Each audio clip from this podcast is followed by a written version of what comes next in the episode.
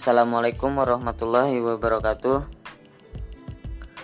Saya akan menjawab soal nomor 12. Bagaimana membeli pulsa dengan m-banking di mana ijab kabulnya dan tinjuan akadnya? Dalam perspektif hukum Islam, eh, pelaksanaan jual beli pulsa sistem ini telah sesuai dengan hukum Islam Hal ini eh, dalam hal ini telah sesuai dengan syarat dan rukun jual beli.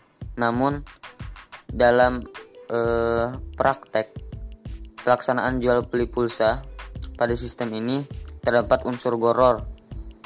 Kenapa dikatakan unsur goror? Karena pada sistem pembelian pihak perusahaan tidak menjelaskan di awal akad terkait keharusan untuk melakukan deposit kembali.